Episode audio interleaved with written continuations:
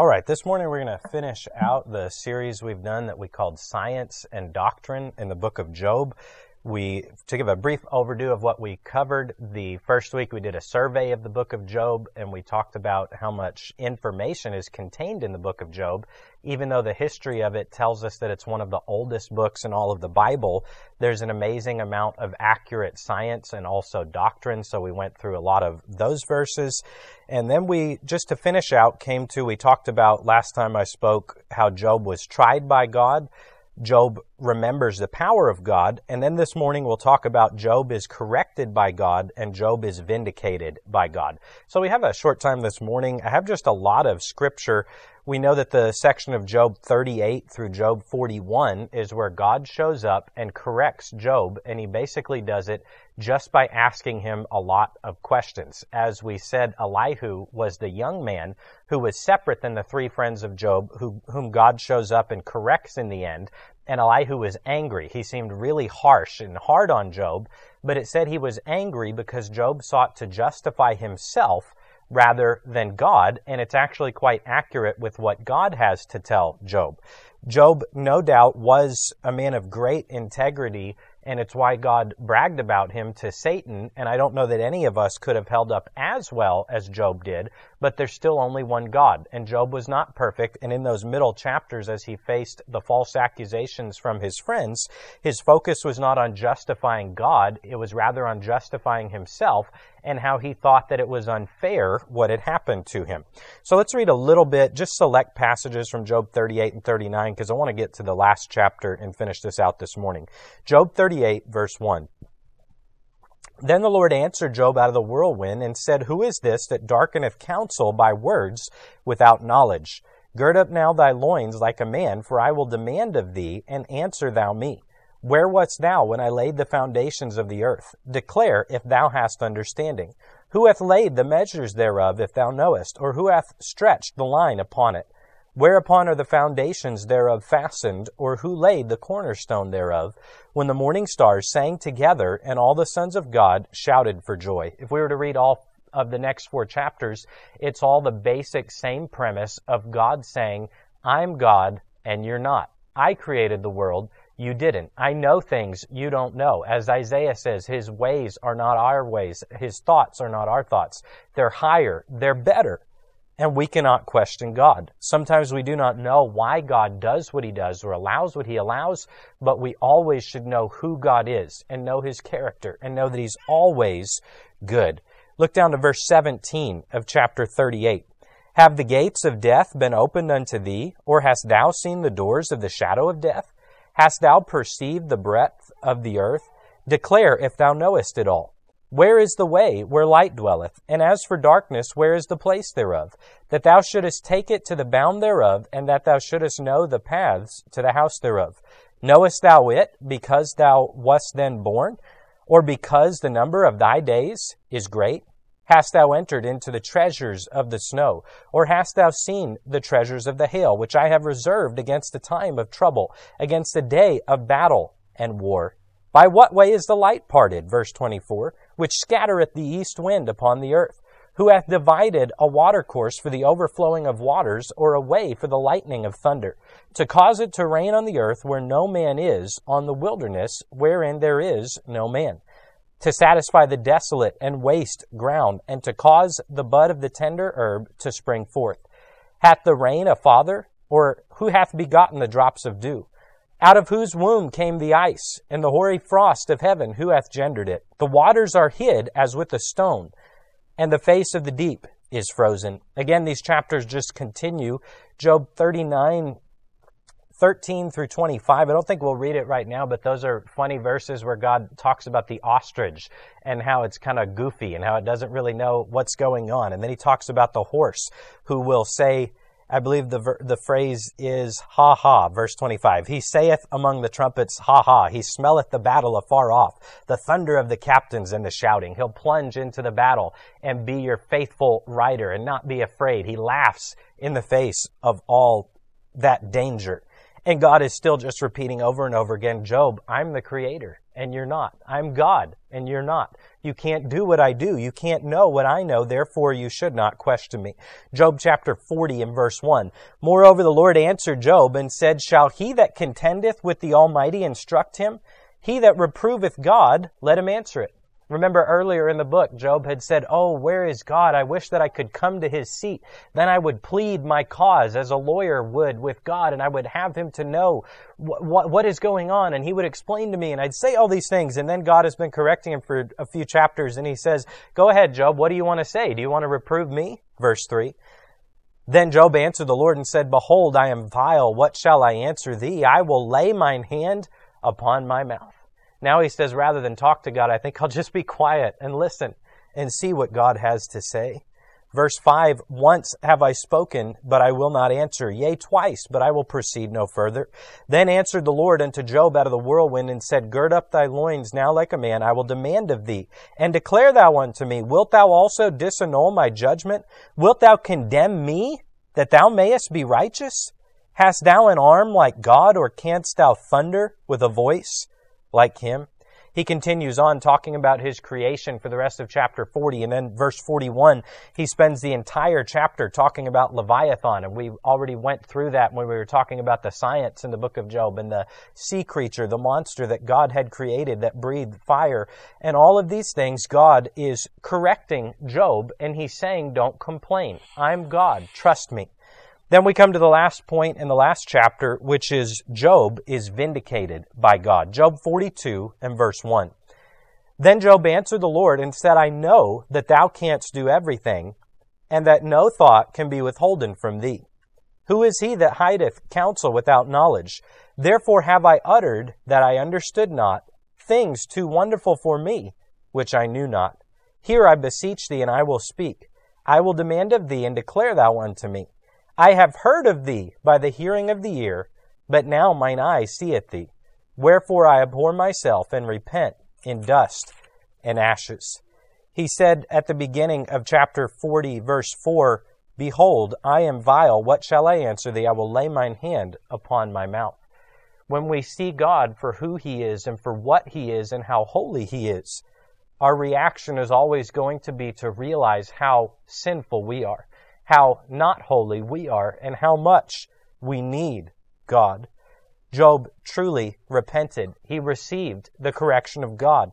He said, I abhor myself and repent in dust and ashes. To repent is to turn. It's to change. It's to agree with God that we are wrong, uh, to agree with God about our sin and to believe in Him. Not that we will turn from all sin perfectly and be sinless for the rest of our life, but where genuine salvation has occurred, genuine repentance has occurred, and there should be a change that will be evident to others around us. Proverbs 9, 8. I'll actually turn there and read it because I'm right here. Proverbs 9, in verse number 8, the Word of God says, Reprove not a scorner, lest he hate thee. Rebuke a wise man, and he will love thee. We all should be able to receive some rebuke, some reproof. If it's from someone who cares about us, someone who's coming from the right direction, someone who's speaking to into our life the truth of the Word of God. And in this instance, it was God Himself that was reproving Job. And rather than being angry, Rather than hating God or being a scorner, he was wise and he received it and he loved God and he agreed with the spoken word of God that pointed out to him that he was wrong. When Isaiah had a vision where he came before the throne of God and, and the seraphim said, Holy, holy, holy is Lord God Almighty, his reaction was the same as Job. He said, Woe is unto me, for I am an unclean man of unclean lips. You see, in order to know where we are at, we have to see God where He is. Someone who does not know they are a sinner will not seek a Savior. So, in a fear of offending others, some people have neglected to speak to the fact that the Bible calls us sinner, that Job called himself vile, David called himself a worm. We need to realize that we are a sinful, lost creature in order that we would turn and seek God to be our Savior. Verse 7 And it was so, after the Lord had spoken these words unto Job, the Lord said to Eliphaz the Temanite, my wrath is kindled against thee, and against thy two friends. For ye have not spoken of me the thing that is right, as my servant Job hath. In this chapter, God shows up and he vindicates Job. If we were just reading this through as we would read a novel for the first time, we should stop when we come to the fact that his friends basically become a circular firing squad around Job. And it all comes down to this thesis this much horrible things would not have happened to you unless your sin was so bad that you brought it upon yourself. But we should stop and remember and say, hey, wait a minute. In the first chapter, God was the one who initiated this whole thing by saying to the devil, Hast thou considered my servant Job? a perfect and upright man, one that feareth God and escheweth evil. But his friends came and spoke against Job. But in this instance, God himself shows up to set the record straight, and he says to those three men, Ye have not spoken of me the thing that is right, as my servant Job hath. Let's look at John chapter 9. We'll read just a couple verses here in John chapter 9 and verse 1. We read where Jesus said in the New Testament, Judge not, that ye be not judged. And yes, a lot of people abuse that verse to say, well, I can live however I want to, and no one can tell me that I'm wrong because you're judging me, which is not what the verse is talking about.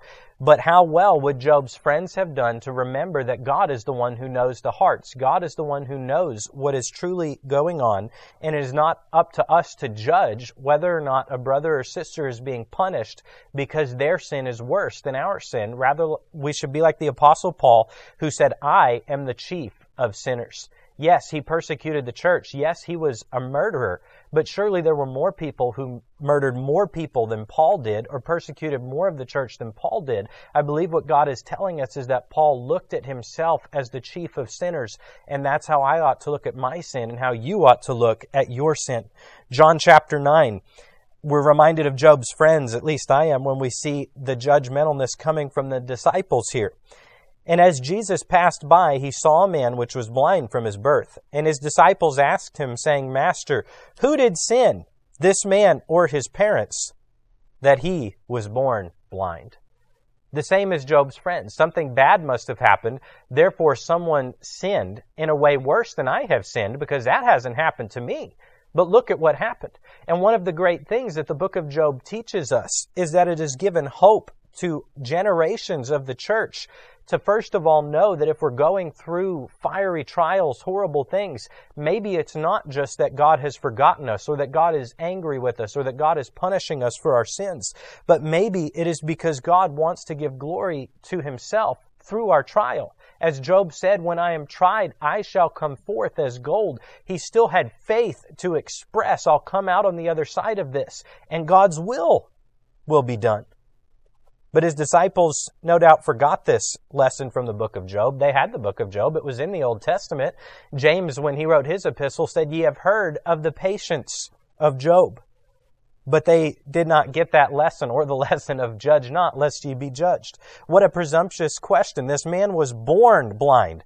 Did his parents sin or did he sin? How was he supposed to have sinned before he was even born that God got angry and struck his sight? Verse 3 Jesus answered, Neither hath this man sinned nor his parents, but that the works of God should be made manifest in him. And God healed him, and God got a lot of glory, and people came to Christ because of what this man had gone through to that point in his life to be born blind. It was a part of God's will. Sometimes people are born with things that are wrong. Sometimes we go through trials just as a result of being in a fallen world. One man sinned. Death entered by sin. It's a natural consequence. But sometimes the Word of God teaches us there are certain people who go through worse trials, worse situations than we have, and it's not because they did something worse than we did. It's simply in the plans of God that something good may come about because of it. Let's turn back to Job 42. Job 42 7 Ye have not spoken of me the thing that is right, as my servant Job hath. Let's continue in verse 8. Therefore take unto you now seven bullocks and seven rams, and go to my servant Job, and offer up for yourselves a burnt offering, and my servant Job shall pray for you. For him will I accept, lest I deal with you after your folly, in that ye have not spoken to me the thing which is right, like my servant Job. So many interesting things in this last chapter of the book of Job. But here we see the principle that before God wanted Job's friends to get right with him, he wanted them to get right with Job. He said, Go to my servant Job and have him help you offer this sacrifice. It was to be done together with Job and with his friends. In one place, Jesus said, if you are praying and you remember that you have something between you and your brother, stop praying. Get up, go find your brother, and make it right with him. And then after that, come back and pray. But he says, Go to Job, and Job shall pray for you, and him will I accept. Lest I deal with you after your folly. Such strong words from God. Again, what is he doing in this chapter? He's vindicating Job. So Eliphaz the Temanite and Bildad the Shuhite and Zophar the Naamathite went and did according as the Lord commanded them. The Lord also accepted Job. And the Lord turned the captivity of Job when he prayed for his friends. Also, the Lord gave Job twice as much as he had before. God turned, God forgave Job's friends when they went to Job and sought his forgiveness and they both made sacrifice to God. God turned the captivity of Job when he prayed for his friends. What did Job do? He forgave them. He's already been corrected by God and had to repent himself. So he looks at his friends and says, I'll forgive them as well. I'll have mercy on them. We're all sinners. And God blessed the fact that he did not allow bitterness to come into his heart. We know, I believe it's the book of Hebrews that says, lest there be a root of bitterness springing up and thereby trouble you. Bitterness is like a root, the Bible says. It's, it may be small, but it grows. And if we don't pull it up completely by the root, it will continue to grow and thereby trouble you. Bitterness and unforgiveness will hurt you. Not just the person you refuse to forgive, whether they deserve it or not.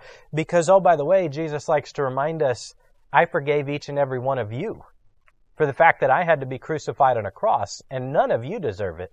Right. Therefore, forgive your brothers and your sisters, whether they deserve it or not, because I have forgiven you all.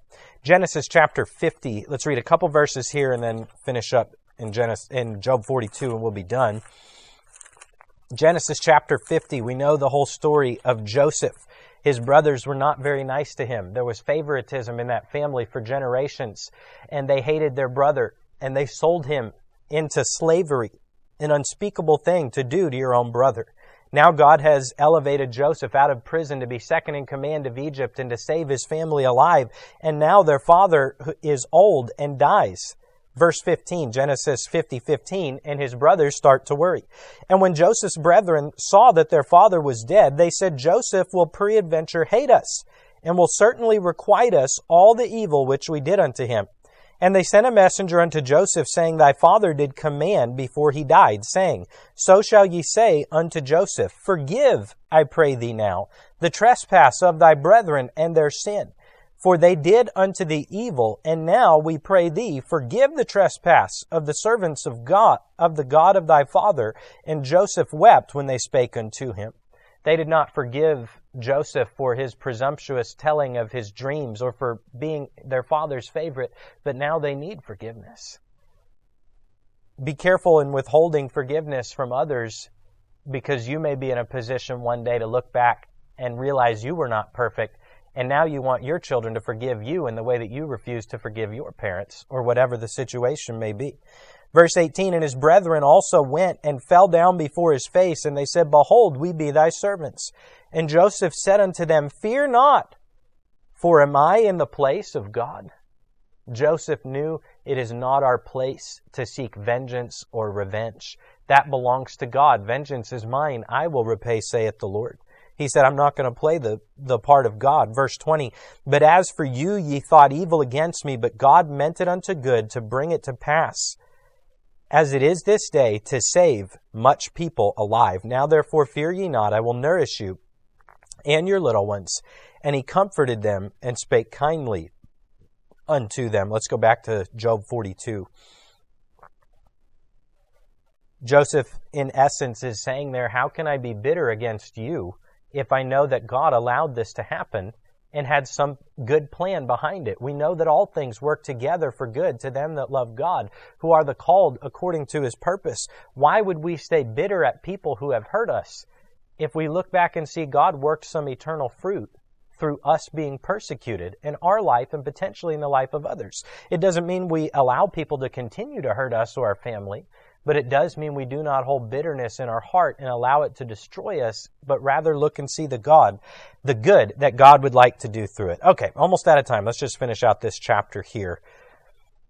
The end of verse 10, the Lord gave Job twice as much as he had before. What a wonderful thing God did for Job. Verse 11, then came there unto him all his brethren and all his sisters and all they that had been of his acquaintance before, and did eat bread with him in his house. And they bemoaned him and comforted him over all the evil that the Lord had brought upon him. Every man also gave him a piece of money, and every one an earring of gold. So the Lord blessed the latter end of Job more than his beginning, for he had fourteen thousand sheep and six thousand camels, and a thousand yoke of oxen, and a thousand she asses. And he also had seven sons and three daughters, ten more children that God has blessed Job with. And he called the name of the first Jemima, and the name of the second Keziah, and the name of the third Karen Hapuk. I even Googled how to pronounce that this morning. Verse 15, and I still don't think I did it right. And in all the land were no women found so fair as the daughters of Job, and their father gave them inheritance among their brethren. After this lived Job an hundred and forty years, and saw his sons and his sons' sons, even four generations. So Job died, being old and full of days. I'm glad the Bible doesn't end with Jesus was laid in a tomb and they rolled a stone in front of it. I'm glad the Bible doesn't end with Job 41. I'm glad that Jesus raises from the dead. I'm glad that God comes back and vindicates his servant Job and gives him twice as much as he had before.